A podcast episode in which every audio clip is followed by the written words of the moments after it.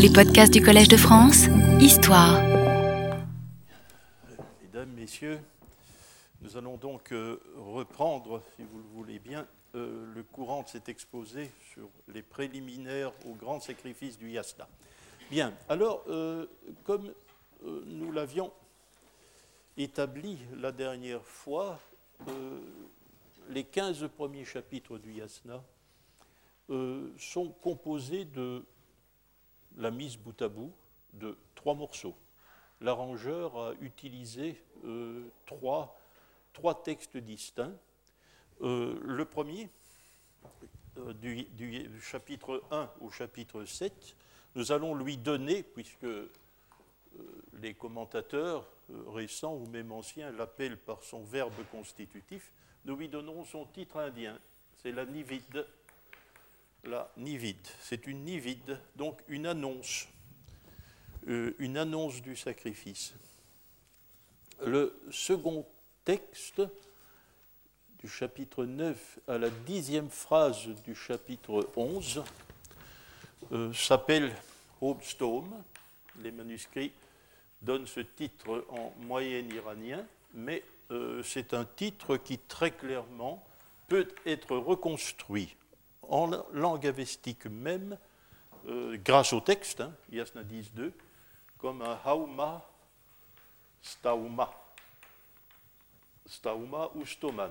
Euh, nous ne savons pas exactement si le dérivé est en ma ou en man. Euh, donc, un éloge de la liqueur sacrée hauma.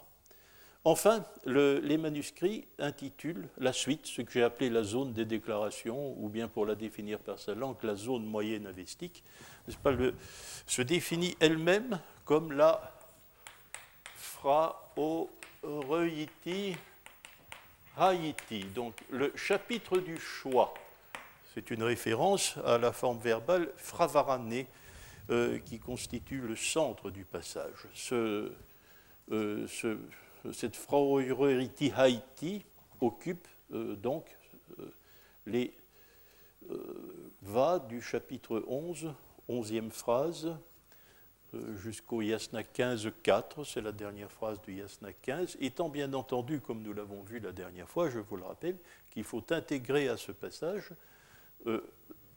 trois phrases du Yasna 8. Donc avant le Homestone, trois phrases du Yasna 8, et ensuite les intercalations du Visperet 3 et 4 euh, qui sont insérées juste avant la strophe ultime du Homestone, donc entre le Yasna 9, 11-9 et le Yasna 11-10. Bien. Euh, dans cette Fraureiti Haïti, euh, je vous le rappelle, la justification sacrificielle est très claire. Euh, le sacrifiant qui est entré en scène au Yasnawit, euh, ou les sacrifiants, selon que l'on envisage le, chef du collège sacrificiel qui est le Zautar, ou bien l'ensemble des huit prêtres en exercice, procède à, euh, le sacrifiant procède à son auto-immolation. donc il se réduit à son âme immortelle qui est l'Urvan. Il prononce euh, l'expression de son choix sacrificiel par la formule fravarané, disant je choisis d'être Mazda Yasna, c'est-à-dire je fais le choix sacrificiel d'être quelqu'un qui adresse son rite, son sacrifice à, au dieu Ahura Mazda. Euh, fravarané, c'est le verbe dont est dérivé le nom de la Fravashi, l'autre âme immortelle, céleste, celle-là.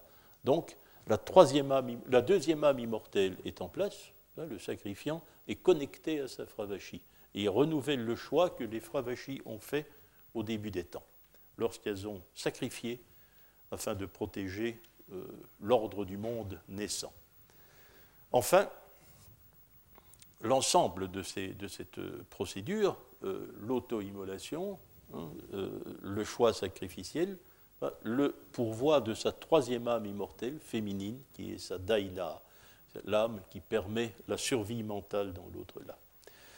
Euh, donc, euh, c'est euh, à ce point de notre enquête. Maintenant, je reprends, le cours après avoir résumé. Hein, je vais reprendre le cours de notre enquête.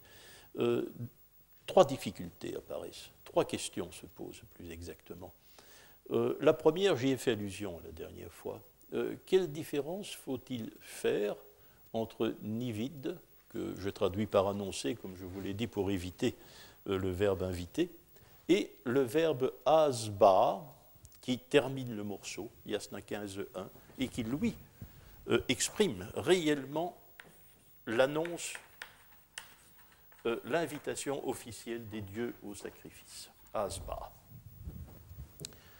Euh, du moins, c'est le point de vue de l'arrangeur du yasna, n'est-ce pas Puisque une fois l'invitation en Asbaya, j'invite lancé, euh, il va énumérer les dieux, les dieux énumérés. alors, avec le yasna 16, à la suite de cette invitation, l'arrangeur ordonne, introduit dans le texte une nouvelle strate, cette fois qui est de pur avestique récent. C'est de l'avestique récent de type tout à fait classique. Ce n'est plus du moyen avestique. Donc, euh, la difficulté est la suivante. Le panthéon qui va être énuméré dans le Yasna 16 et le Yasna 17 n'est pas nécessairement le panthéon de l'auteur de la Frau Haïti du passage moyen-avestique. C'est-à-dire que l'auteur qui a dit Asbaya, j'invite, qui a prononcé la formule sacrificielle, avait peut-être un panthéon totalement différent en tête. Hein. Nous ne savons pas. Naturellement, euh, cette énigme n'appartient pas au yasna. Le yasna est un texte, c'est toujours les deux niveaux de notre analyse qui sont en cause. Euh, le yasna comme arrangement cohérent et la composition propre de ces parties constitutives. Donc, euh, nous n'avons pas nécessairement euh, le panthéon moyen-avestique. C'est une nouvelle strate textuelle. Un nouveau panthéon peut être été introduit. C'est la deuxième question. Euh, ensuite, la troisième question, que se passe-t-il à présent? Que se passe-t-il avec le Yasna 16 L'impression que nous avons est un peu gênante. Notre impression, c'est que le préambule se prolonge indûment ça dure longtemps. Il y a encore du chemin à faire, n'est-ce pas, jusqu'au Yasna 27-13, quand le moment fatidique viendra d'entamer la prononciation de l'Avesta ancien. Nous sommes au Yasna 16.1. Il, il reste 11 chapitres, 11 longs chapitres de préambule. Et euh, non seulement les préambules se prolongent, mais on a l'impression aussi qu'ils sont répétitifs. Sont répétitifs. On a l'impression que les choses recommencent. Euh, une litanie énumérative, comme l'anivite, Yasna 16 à 17. Euh, trois chapitres, Yasna 18 à 21, euh, quatre chapitres, pardon, quatre chapitres de commentaires de textes anciens, comme si à ce, moment-ci du rituel, le sacrifiant se trouvait obligé à nouveau de démontrer sa science des textes, de démontrer sa connaissance ésotérique du sens des textes sacrés, comme il l'a fait à deux, trois reprises dans le Homestone. C'est une pratique qui il se répète, semble-t-il, mais avec plus d'ampleur que dans le Homestone. Enfin, à partir du Yasna 22, euh, le collège sacerdotal euh, procède à un nouveau pressurage de Hauma, hein, un nouveau pressurage de Hauma qui est réel, celui-là, dans le rite. Le Hauma est réellement pressuré entre le Yasna 22 et la douzième phrase du Yasna 27. Et ce pressurage de Soma a ce site particulier est que son récitatif est entrecoupé d'invocations au Fravashi, ce qui nous renvoie à Fravarane. le nombre, la succession de phases identiques qui sont nouvelles. Oh, alors, bon, euh, jusqu'ici, avant de, m'intéresser de plus près à ces passages, d'approfondir ma réflexion, euh, je pense que je vous l'ai dit euh, l'an dernier, j'ai procédé à une hypothèse que je savais euh, superficielle, mais innocente. je ne vais pas, si elle est erronée ou si elle est imprécise, plus exactement, ça ne peut pas être une erreur très grave, n'est-ce pas? Et j'ai proposé à ce moment, ne sachant trop comment interpréter les faits, que le prêtre qui avait acquis sa personnalité sacrificielle par toutes les opérations qui se prolongent jusqu'au Yasna 15 recommencer parce qu'il donnait à ce qu'il avait fait jusqu'alors, en quelque sorte, le saut de la perfection. Sa personnalité sacrificielle est entièrement constituée, donc il va recommencer. Il y a peut-être de cela, mais il n'y a pas que cela, nous allons voir, euh, Il n'y a pas que cela, car les textes, lorsqu'on les examine de très près, présentent un certain nombre de particularités. Nous laissons de côté le yasna 17. Le yasna 17 est une pure répétition euh, du yasna 6, du yasna 6, donc d'un élément de la nivite. Mais le yasna 16 est un texte très curieux et qui présente en gros cinq caractéristiques. Et cinq caractéristiques qui le, euh, qui le différencient très fortement de toutes les litanies, de toutes les litanies du type nivite qui parsèment le yasna. Bon, là, euh, je vais dire qu'il y en a trois que nous pourrons, sur lesquels il n'est pas nécessaire de faire beaucoup de commentaires, mais que nous verrons pourtant réapparaître et qui euh, s'éclaireront parfois, pas toutes. Je commence par la plus banale. C'est que ce texte mentionne des divinités inusuelles. Ce ne sont pas les divinités que nous connaissons bien par ailleurs. Certains dieux à qui l'on rend le sacrifice, le Yazamaïdé de la litanie, sont des dieux qui ne sont mentionnés nulle part ailleurs. C'est des dieux que nous ne connaîtrions pas sans le Yasna 16. Euh, c'est une, euh, une chose extrêmement curieuse et les additions du Visperet 7 le confirment. Que sont par exemple ces divinités, ces étranges divinités, que les deux choses, nous ne savons pas quoi, euh, celles que l'on ne peut pas jeter à terre, les deux choses que l'on ne peut pas jeter à terre, et les deux choses que l'on ne peut même pas ébranler. Bon. Voilà deux entités, des entités doubles, des entités duelles à qui le Yazamaïdé est rendu pour prendre, un exemple. Alors, une deuxième caractéristique, nous la verrons ressurgir, celle-là, nous pourrons la commenter. Elle est étonnante, n'est-ce pas?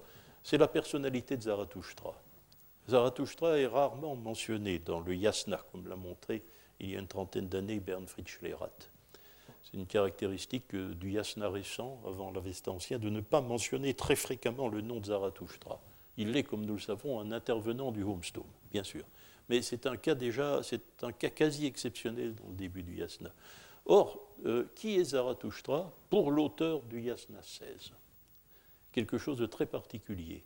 Ce n'est pas un personnage de l'histoire, ce n'est pas un personnage historique, ce n'est pas un personnage de légende. Il n'y a pas de roman dans le yasna 16.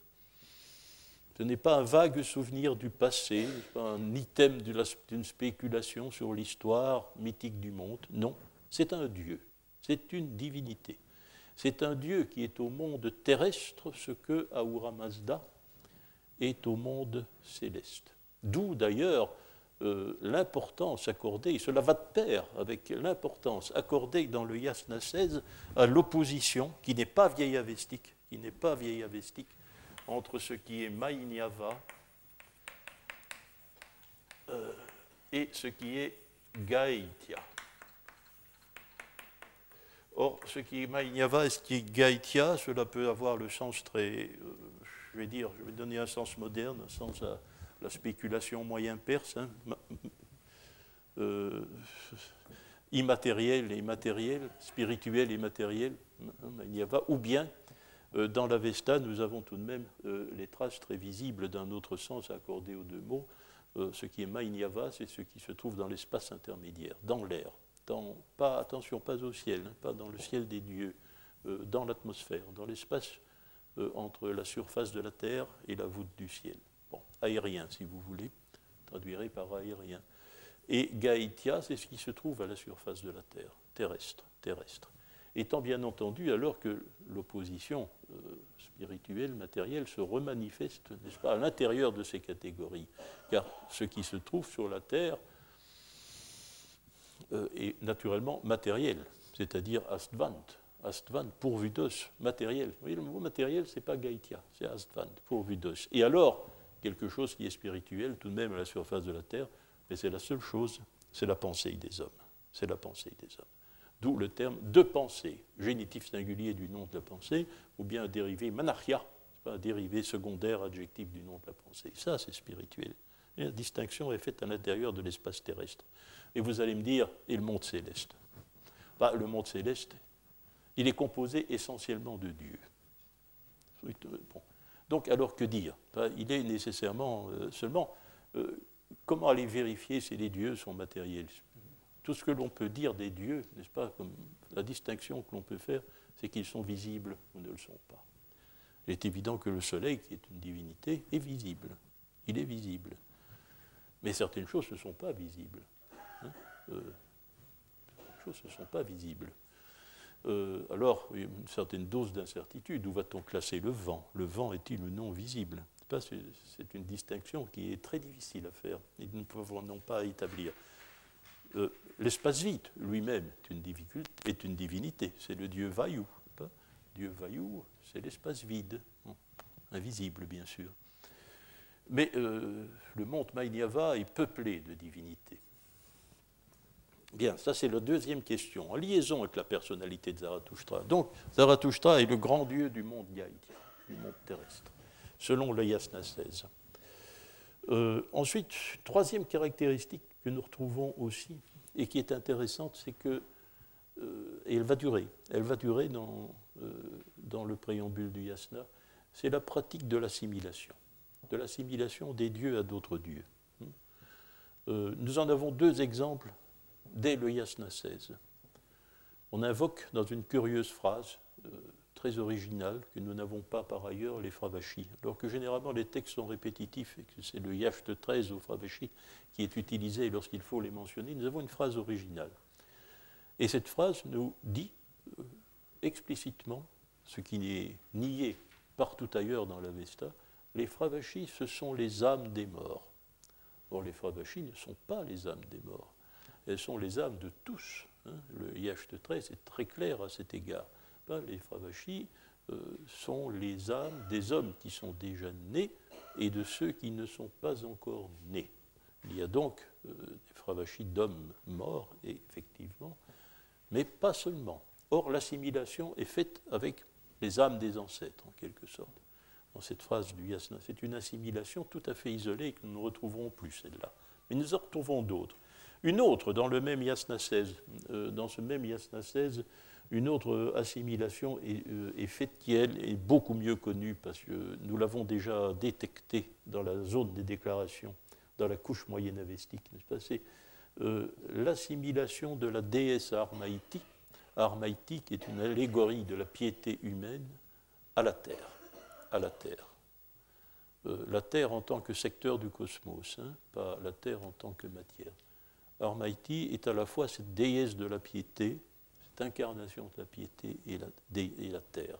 C'est la seule des divinités qui montre cette bifurcation vraiment intéressante entre un secteur de la nature et un secteur de la psychologie humaine.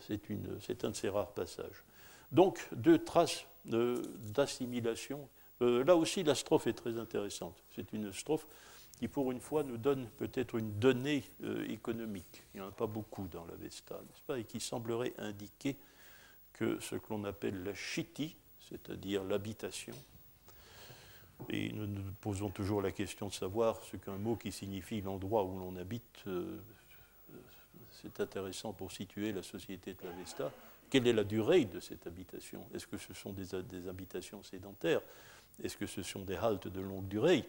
Est-ce que ce sont au contraire des, quartiers saisonniers, n'est-ce pas, de, de semi-nomadisme? Ce sont des faits intéressants. Eh bien, euh, cette phrase semble indiquer qu'il y a un quartier d'été et un quartier d'hiver. Nous aurions donc des établissements euh, qui euh, se font au gré de l'opposition entre la belle saison et la mauvaise saison. Peut-être. On peut comprendre cela. Donc ces phrases très particulières sont aussi intéressantes. Alors, euh, nous, avons une quatrième, quatrième caractéristique euh, qui va euh, nous retenir. Quatrième caractéristique, c'est l'isolement en tête du panthéon de sept noms divins qu'il est, est, communément, mais improprement, y compris dans l'érudition scientifique, habituel de définir comme les Ameshaspenta. Donc l'heptade, l'heptade canonique de ceux que l'on appelle les immortels bienfaisants, est isolé en tête de liste, en tête du panthéon. Ça, je le mets en réserve. Mais je voudrais que nous, euh, nous attardions un peu aujourd'hui sur une cinquième caractéristique. Cinquième caractéristique, une cinquième spécificité du yasna 16. Le yasna 16 est composé de la manière suivante. Naturellement, une logie d'Ahura Mazda au départ, comme dans la Nivite d'ailleurs, n'est-ce pas? La Nivite aussi procède de cette manière. commence par une longue logie d'Ahura Mazda.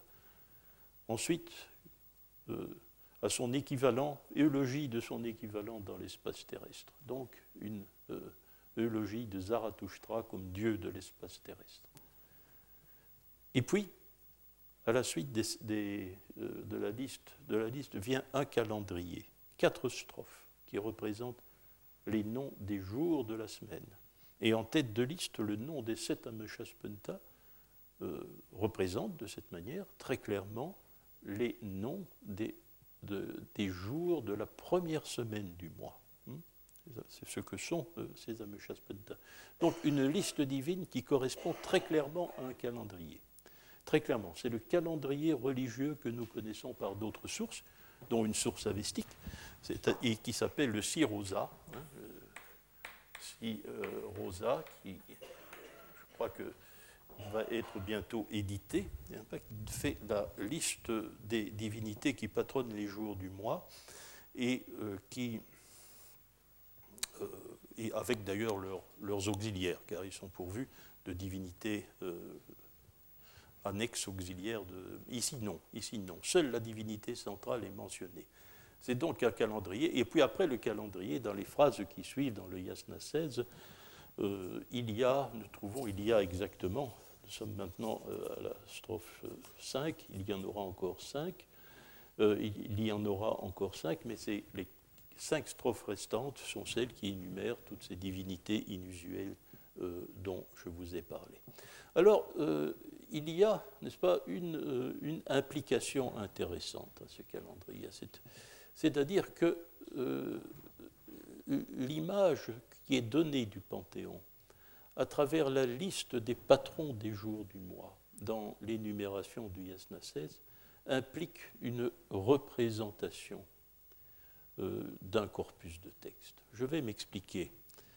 Euh, nous rejoignons ainsi l'un des problèmes que je vous signalais lors de la toute première conférence, à savoir euh, que, savons-nous de l'histoire de l'Avesta Je n'ai évoqué, je n'ai résumé lors de la première conférence que ce que nous savons euh, de la période de transmission écrite, avec cette phase qui l'a précédée qui était celle de l'invention de l'écriture, certainement. Mais je n'ai rien dit, et pour cause, de la période orale de transmission, qui était fort longue, hein, qui était fort longue, certainement environ 2000 ans pour les textes les plus anciens. Or là, nous n'avons aucune idée, pas la seule, nous n'avons aucune idée de ce qui a pu se produire. Mais un seul fait est évident. Un seul fait s'est produit un jour, mais nous ne savons pas quand. C'est que la tradition religieuse qui a produit les textes avestiques, les textes avestiques eux-mêmes aussi, et qui appartiennent au monde de l'Iran oriental, ont été transplantés en Perse, puisque à l'époque sassanide, c'est en Perse que se trouvent les écoles liturgiques, et c'est en Perse que l'on va rédiger toute la littérature de commentaires de l'Avesta. Il y a donc eu un déménagement, un déménagement à une période indéterminée du temps. Et nous ne savons pas qui en a pris la responsabilité. On peut bien sûr euh, suspecter les différents pouvoirs politiques, bien entendu, n'est-ce pas? Alors, euh, la seule explication qui ait jamais été apportée à ce problème l'a été par Karl Hoffmann.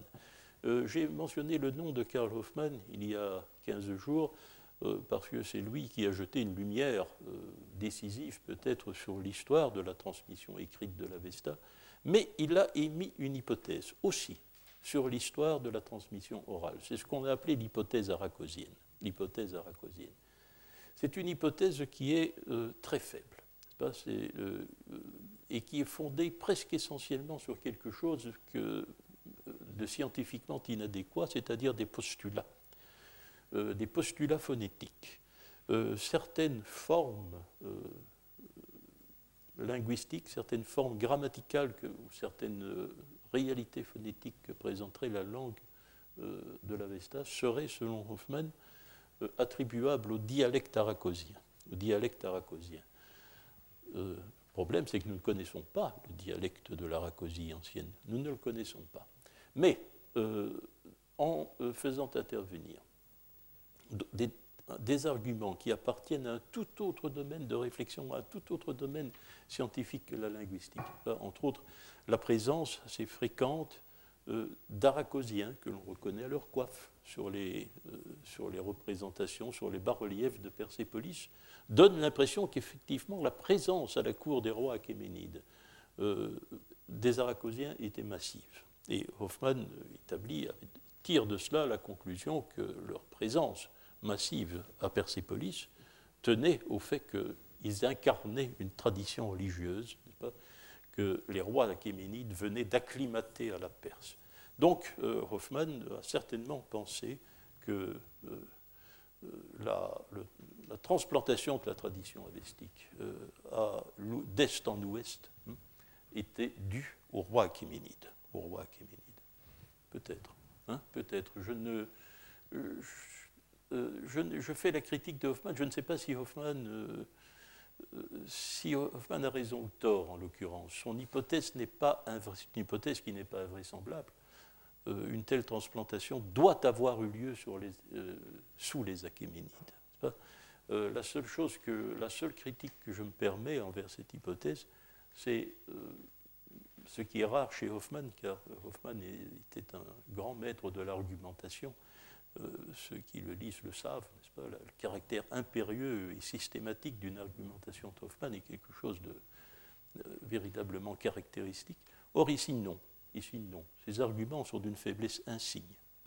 Aucun argument euh, euh, de soutien à l'hypothèse aracosienne, de fondement de l'hypothèse aracosienne, euh, ne paraît vraiment décisif et fondé sur un certain nombre d'imprécisions ou de, présuppositions qui ne laissent pas, ne pas augurer fort favorablement tout au moins de l'origine, hein, de l'origine de la tradition avestique en Aracosie.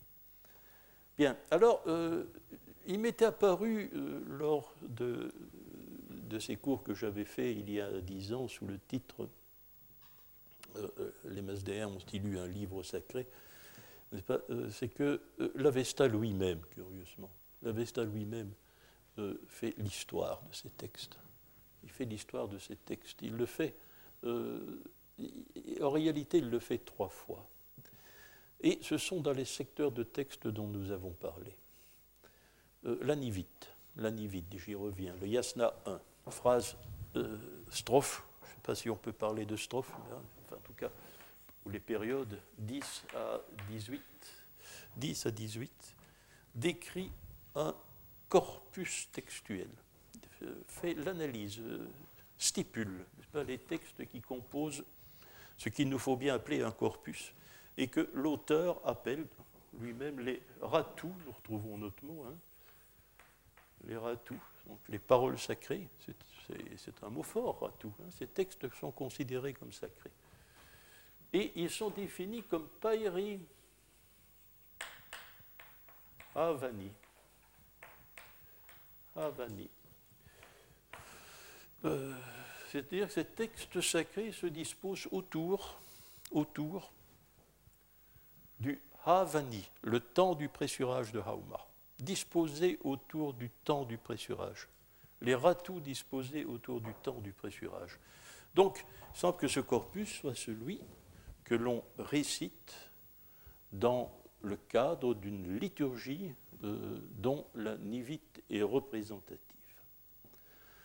Euh, ces textes-là ont un statut particulier, prestigieux, puisqu'ils sont considérés comme des ratous.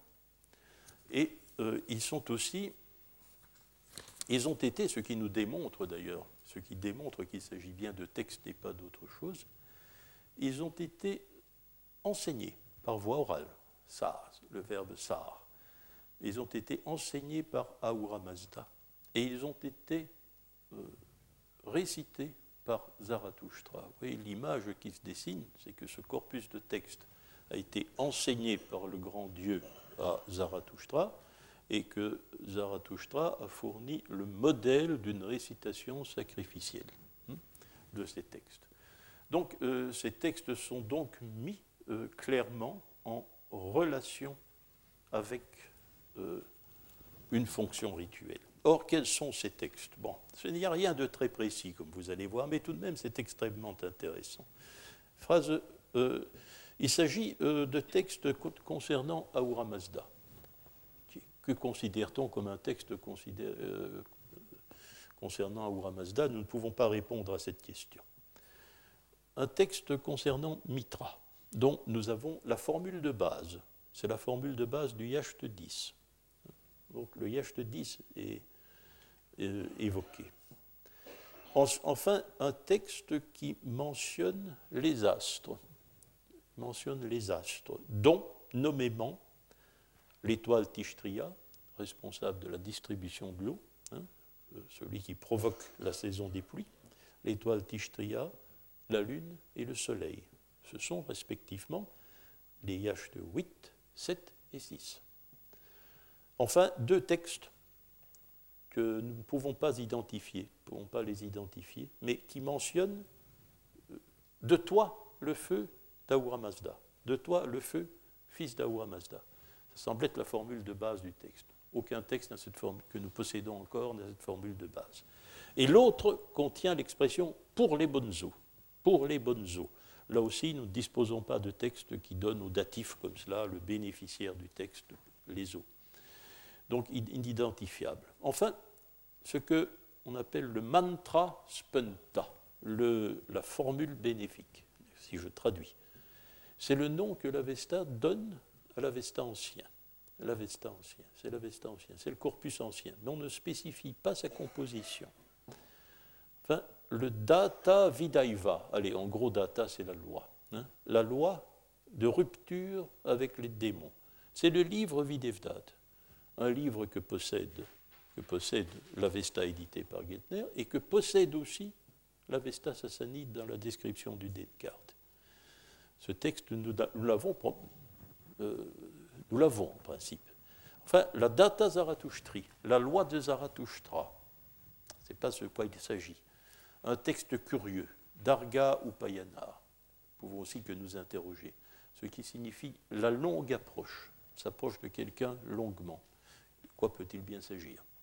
Enfin un texte qui s'appelle la Daina Mazdayasni, le nom de l'âme immortelle féminine, la Daina, et euh, cette âme-là, en tant qu'elle appartient à quelqu'un qui rend le sacrifice à Ahura Mazda. Peut-être la formule astouillée, pas, de, euh, euh, de la zone des déclarations est-elle un fragment de ce texte.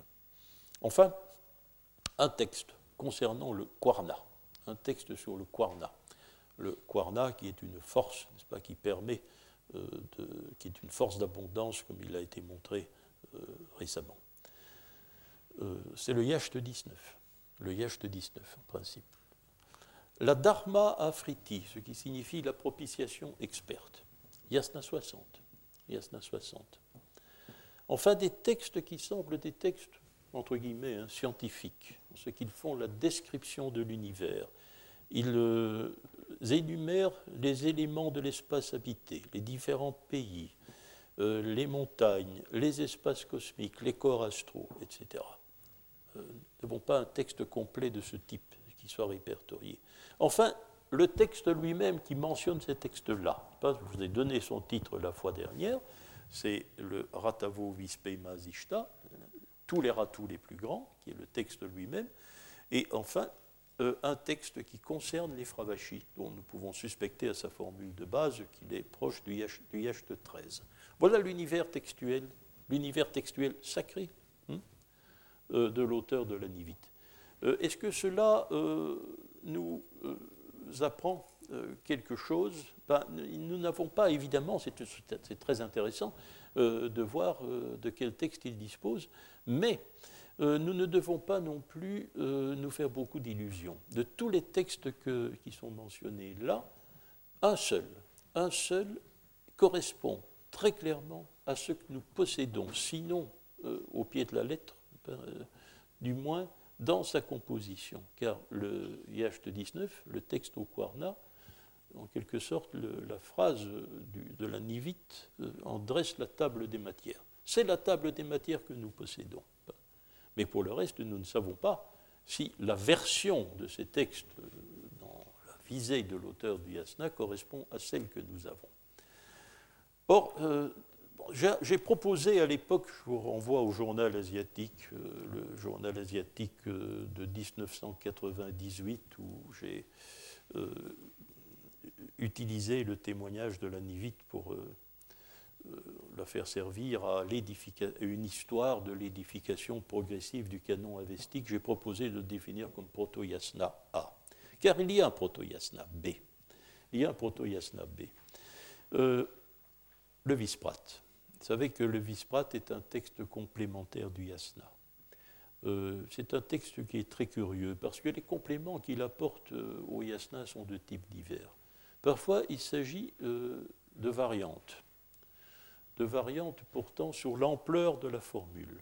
Ben, lorsque une divinité, mettons, est mentionnée dans un texte du Yasna avec euh, trois épithètes, eh bien, cette formule-là est répétée dans le Visperet, mais avec cinq épithètes. Il s'agit donc de mettre en regard des formules à géométrie variable. C'est un complément possible. Un autre complément possible, c'est euh, d'ajouter un item supplémentaire. C'est un supplément dans ce cas-là, carrément. Donc, euh, ou alors la variante est plus, importante. Nous avons vu dans la zone des déclarations que euh, nous avions un développement extrêmement important, puisque c'était l'intercalation du Visprat à la fin du Homestone qui nous permettait de nous faire une idée de l'investiture du collège des sacrifiants à l'intérieur du rite du Yasna. Eh bien, euh, le Visperet 1, que l'on peut porter en, comme complément au Yasna 1, c'est le, complément Visprat de, de l'anivite, ben, euh, a lui aussi son horizon textuel. Ce n'est pas le même. Ce n'est pas le même. Le voici. Visperet 1, 4 à 9. D'abord, ce que nous avons appelé les trois, prières introductives de l'Avesta ancien. Avunavairia, Hashem Vohu, Yenkehatam. Enfin, la Gata Ahunavaiti, la première Gata, un texte inidentifiable qui concerne des femmes divines, ce qu'on appelle les Gna. Pas, ce sont les déesses, les déesses, Gna. Les, Gna, les femmes littéralement, mais c'est un, nom de la femme qui est réservé à la déesse. Le Yasna Haptankaiti.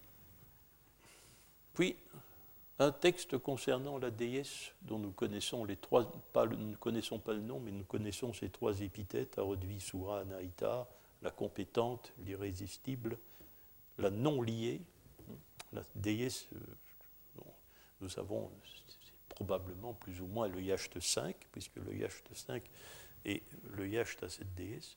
Enfin, l'Ushtavaiti Gata, la deuxième Gata, donc, et un texte concernant Vertrakna concerne Takna, ce qui évoque le Yacht 14. La Vohukshatra Gata, euh, la Vohukshatra Gata, un texte concernant Mitra, c'est le Yacht 10. La Gata Vaishto Yishti, c'est-à-dire la cinquième Gata, enfin la propitiation experte, le Yasna 60. La prière conclusive de l'Avesta ancien, l'Arya Banishya, et un autre texte nouveau, celui-là, le Shusho Mantra, c'est-à-dire le mantra du razzieur de bétail. Le mantra, c'est le Yasna 58. Et puis, trois textes curieux qui surviennent ensemble. Ils clôturent la liste. Euh, euh, ils sont vrais, véritablement, ils sont, ils sont énigmatiques, car nous n'avons aucune idée de ce qu'ils peuvent bien représenter. C'est là où il, là où il rit, pardon, Freshna, c'est-à-dire l'interrogatoire concernant Ahura Mazda, l'Aouirit Kaisha, c'est-à-dire la doctrine concernant Ahura Mazda, et puis, plus étrangement, et avec une caractéristique veillavestique, un texte intitulé Hadish. Hadish, ce qui, euh, si nous euh, traduisons le Sadish du Védique, c'est le socle du feu rituel, le socle du feu. Nous n'avons rien de pareil euh, dans les textes qui nous sont connus. Or, euh, ici, n'est-ce pas, ces textes-là il nous est précisé, ce sont aussi des ratous. Ils ont donc un statut prestigieux particulier. Ils sont, euh, promus au rang de ratous, parole divine, parole sacrée. Ils forment un recueil, ils forment une collection. Mais il faut prendre ce mot de collection hein, au sens de la littérature orale. Ils ne sont évidemment pas écrits, puisque c'est plus ancien que leur mise par écrit. C'est-à-dire handata, ils sont rassemblés, rassemblés, et ils sont offerts en sacrifice solennel, ufra. À titre de, ça c'est intéressant, voir comment se produisent pas, les, les associations lorsqu'il s'agit de quelque chose d'immatériel, ils sont offerts en sacrifice à titre d'offrande solide. Donc un texte récité, hein, dans, la vision rituelle, euh, est assimilé à l'offrande solide et pas à l'offrande liquide. C'est très intéressant à noter, hein, euh, en tant que miasda. Enfin, ils ont un caractère yesnia, c'est-à-dire ils sont, euh, ils sont adaptés au sacrifice, ils sont adéquats au sacrifice, et ils sont adéquats à la prière. Et ce caractère d'adéquation aux deux volets d'une cérémonie liturgique, le sacrifice et le varma, la prière, a été révélé par Ahura Mazda à Zarathustra. Révélé. Il était enseigné par Ahura Mazda à Zarathustra. Bon, voici un deuxième corpus textuel, différent, hein, dans un texte complémentaire au Yasna. Deuxième corpus. Bon. Alors, euh, quelle est la différence? Je ne vais pas entrer bon, les différences sur la question que telle ou telle divinité est évoquée dans un corpus et pas dans l'autre, etc. Euh, je crois qu'il ne faut pas trop se focaliser. Je l'ai fait parce que je réfléchissais encore comme ça à l'époque, il y a dix ans. Mais je crois qu'il y a une différence qui, elle, est extrêmement importante.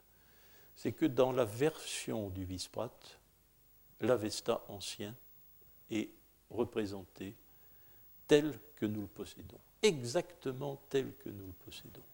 Sa composition, la succession de ces textes est la même que pour nous.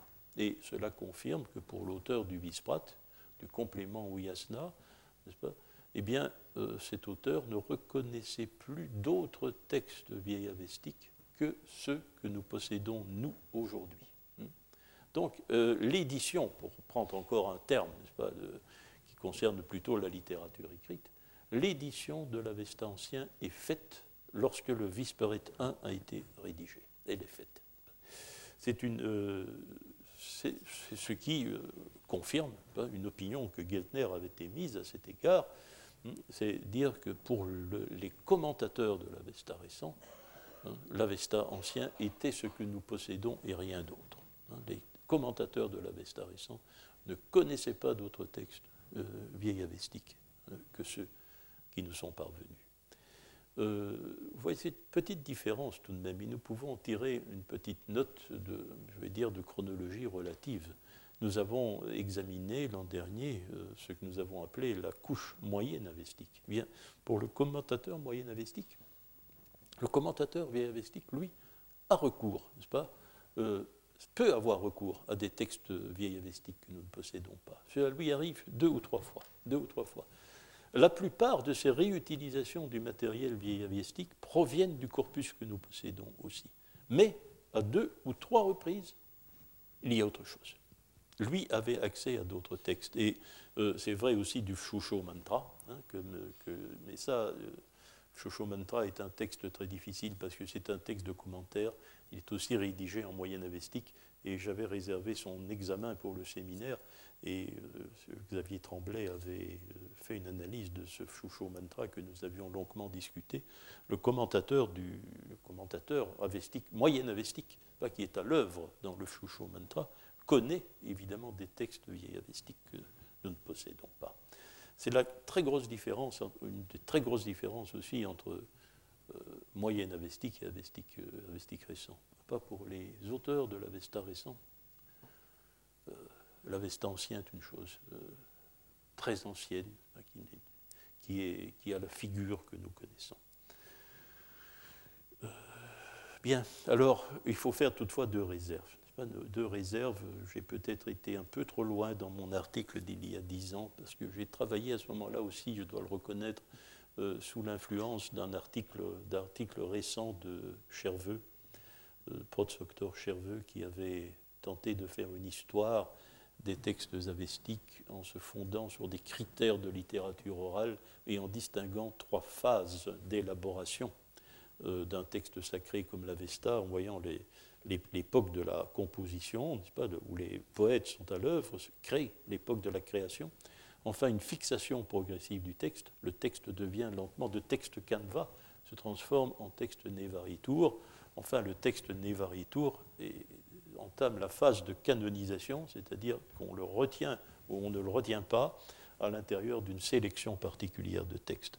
Euh, il faut bien dire, il faut être, je crois, un peu plus, un peu plus sceptique à l'égard des témoignages que nous avons, euh, que nous avons dans, ce, euh, dans cette nivite des son complément du vice-prat. Nous n'avons aucune preuve de fixation. Nous n'avons aucune preuve de ces textes ne nous donnent aucune preuve que les textes qu'il évoque ont été fixés. Aucun. Euh, je vous rappelle que dans le meilleur des cas, nous savons que son texte sur le Quarna euh, se déroule selon exactement la même table des matières que notre Yacht 19. Mais dans le détail de la lettre, nous ne savons pas. Nous ne savons pas. Enfin, nous n'avons non plus aucune preuve de chronologie. Nous ne pouvons pas établir si la sélection du Visprat est plus récente que la sélection du Yasna. Euh, en baptisant l'un protoyasna A et l'autre protoyasna B, euh, c'est peut-être une, j'ai peut-être commis une petite erreur de terminologie parce que ça semble introduire de la chronologie à l'intérieur de la représentation des choses. Nous pouvons pas savoir si ces deux corpus n'étaient pas coexistants, n'étaient pas concomitants, si nous n'avons pas affaire à des variations d'école, pas euh, d'autant que de toute manière les deux corpus euh, ont comme caractéristique particulière de rôder autour de l'Avesta ancien. Mais euh, nous ne pouvons pas, euh, ne pouvons tirer aucun indice de chronologie. Bien. alors, maintenant, notre Yasnasès, pour c'est un troisième, c'est un autre témoignage. C'est un autre témoignage. Parce que le, sa caractéristique, si on s'y rapporte, on dit donc dans la liste du Yasna, notre texte, grande caractéristique de la liste du Visprat, c'est l'édition de l'Avesta ancien, la fixation définitive de l'Avesta ancien sous sa forme d'aujourd'hui. Enfin, dans le Yasna 16, ce qui caractérise la liste euh, du Yasna 16, c'est justement sa disposition en calendrier. La disposition en calendrier a une implication euh, très importante pour nous au point de vue philologique. C'est que le corpus de textes qui est évoqué euh, par le calendrier, ce sont exclusivement les yachts. Ce sont exclusivement les. Or, dans l'horizon textuel du yasna, dans l'horizon textuel du visprat, c'est un méli-mélo. Il y, a, il y a des textes, euh, euh, il y a des yachts, entre autres, n'est-ce pas? Or, dans le yasna que nous possédons, il n'y a pas de texte yacht tous les yachts, euh, c'est-à-dire, je vous rappelle hein, ce qu'est un yacht, un texte sacrificiel pour un dieu autre que Ahura Mazda. Texte sacrificiel pour un dieu autre qu'Ahura. Sacrificiel, oui, parce qu'en principe, un yacht dit Yazamaïdé, nous sacrifions. Il applique ce Yazamaïdé au nom de la divinité en question. Le corpus des yachts un corpus de textes sacrificiels pour les dieux autres qu'Ahura Mazda. Je crois que c'est bien une définition euh, sur lequel il y a un accord, sur lequel l'accord est général. Or, euh, le calendrier implique que ces yachts disparaissent du grand sacrifice liturgique. Ce que nous avons en fait dans le yasna 16, c'est un témoignage sur la composition du yasna tel que nous le possédons. Le yasna comme nous le possédons exclut, euh, exclut tout texte que l'on peut définir comme yacht ce qui n'est pas le cas des corpus du Yasna 1 et du Vispret 1. Euh, voilà, euh, donc nous avons ici, c'est un élément de chronologie, n'est-ce pas, puisque nous avons l'aboutissement d'un processus qui fournit hein, le texte liturgique que nous avons. Or, le, euh, le calendrier a dû être composé avant que le corpus des yachts soit constitué puisque le corpus des yachts est en gros destiné à euh, faire un rassemblement de textes qui doivent servir à offrir un rite au Dieu qui patronne les jours du mois. À chaque jour, son rite. À chaque jour, son Dieu. À chaque jour, son texte. Hmm? Et euh, la liste des yachts correspond au texte du calendrier. Et nous voyons donc, puisque euh, la liste des sept noms de ceux que nous appellerons commodément, mais il faudra faire la critique de l'expression, les immortels bienfaisants, euh, se constitue en même temps, on voit qu'il euh, y, a, une implication aussi sur le Panthéon. Ce qui se produit, le, texte liturgique du yasna que nous possédons, hein, a été sélectionné en fonction, en liaison avec la formation du calendrier. Tout au moins, non pas le calendrier au sens mathématique du terme, mais au sens odomastique du terme. Au baptême euh, des jours euh, euh, du mois, hein, qui reçoivent le nom d'une divinité particulière. Enfin aussi, cette opération est concomitante de la naissance du corps des entités, des sept entités que l'on appellera on voit donc qu'ici, avec le Yasna 16, il y a une triple métamorphose, ou apparaître une triple métamorphose. Il y a une métamorphose du corpus liturgique de référence, avec l'expulsion de tout texte que l'on peut définir comme yacht. Euh, bien. Il y a une métamorphose du Panthéon puisqu'on voit se constituer un panthéon où euh, il y a une couche intermédiaire entre Ahura Mazda Zarathustra et les euh, dieux euh, les dieux traditionnels, les dieux qui reçoivent un yacht. Il y a la couche dite des entités. Enfin, il y a bien sûr aussi une métamorphose de la liturgie. Cela va de soi. La liturgie, n'est-ce pas, est maintenant entièrement centrée sur l'Avesta ancien non seulement il est édité, mais il occupe euh, la place centrale de la récitation sacrificielle. on voit se former doucement euh, euh, ce triple processus, processus pas, qui comporte un triple aspect, se, produit de cette manière. Alors voilà, je vous invite, n'est-ce pas, à voir, n'est-ce pas, bien voir ce qui est en question. Alors, répéter les opérations précédentes pour leur donner la caution de la, perfection rituelle, comme je l'ai dit peut-être, mais il y a autre chose. C'est que ces douze chapitres qui vont du Yasna 15 euh, au Yasna 27 jusqu'à l'Avesta ancien, c'est aussi autre chose. Euh, c'est un justificatif.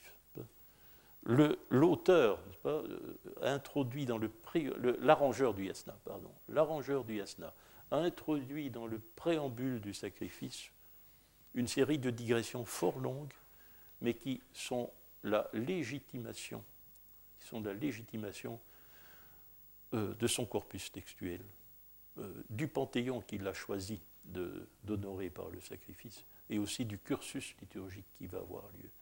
Donc, euh, nous avons ici donc la justification de la triple métamorphose dont je vous parlais, et ce, cette opération est fondée sans doute sur une question qui semble avoir été récurrente dans la tradition masdéenne ancienne. Je crois qu'à l'époque sassanide, les choses sont fixées.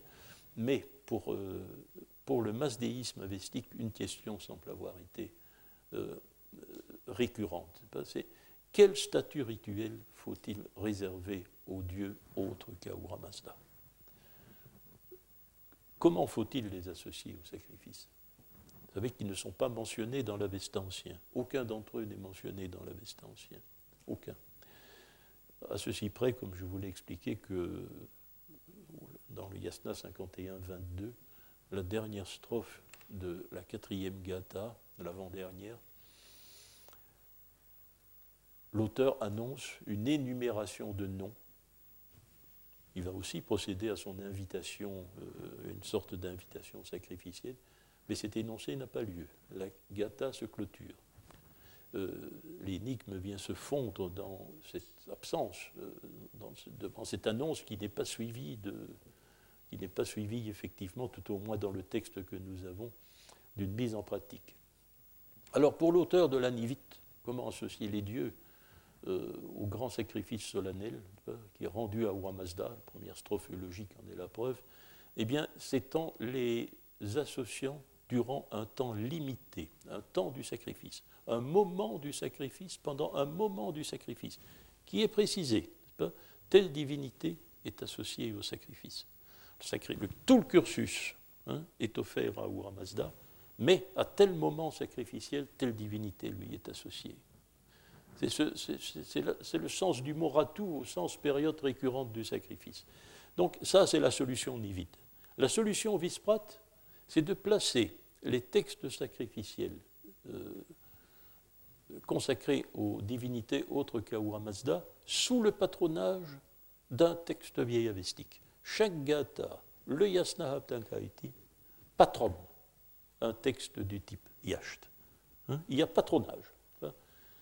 Euh, les gathas édités servent à, chapeauter l'ensemble du texte sacrificiel.